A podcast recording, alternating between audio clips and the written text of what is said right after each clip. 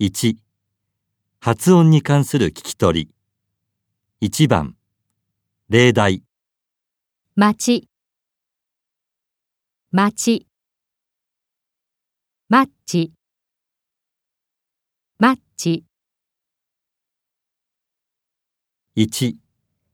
引っ越しのトラック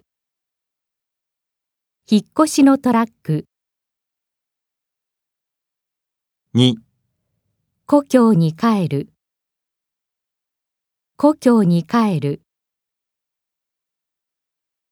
3、意見を主張する意見を主張する4、脱線事故脱線事故5、パソコンのバックアップパソコンのバックアップ6、初中見舞い初中見舞い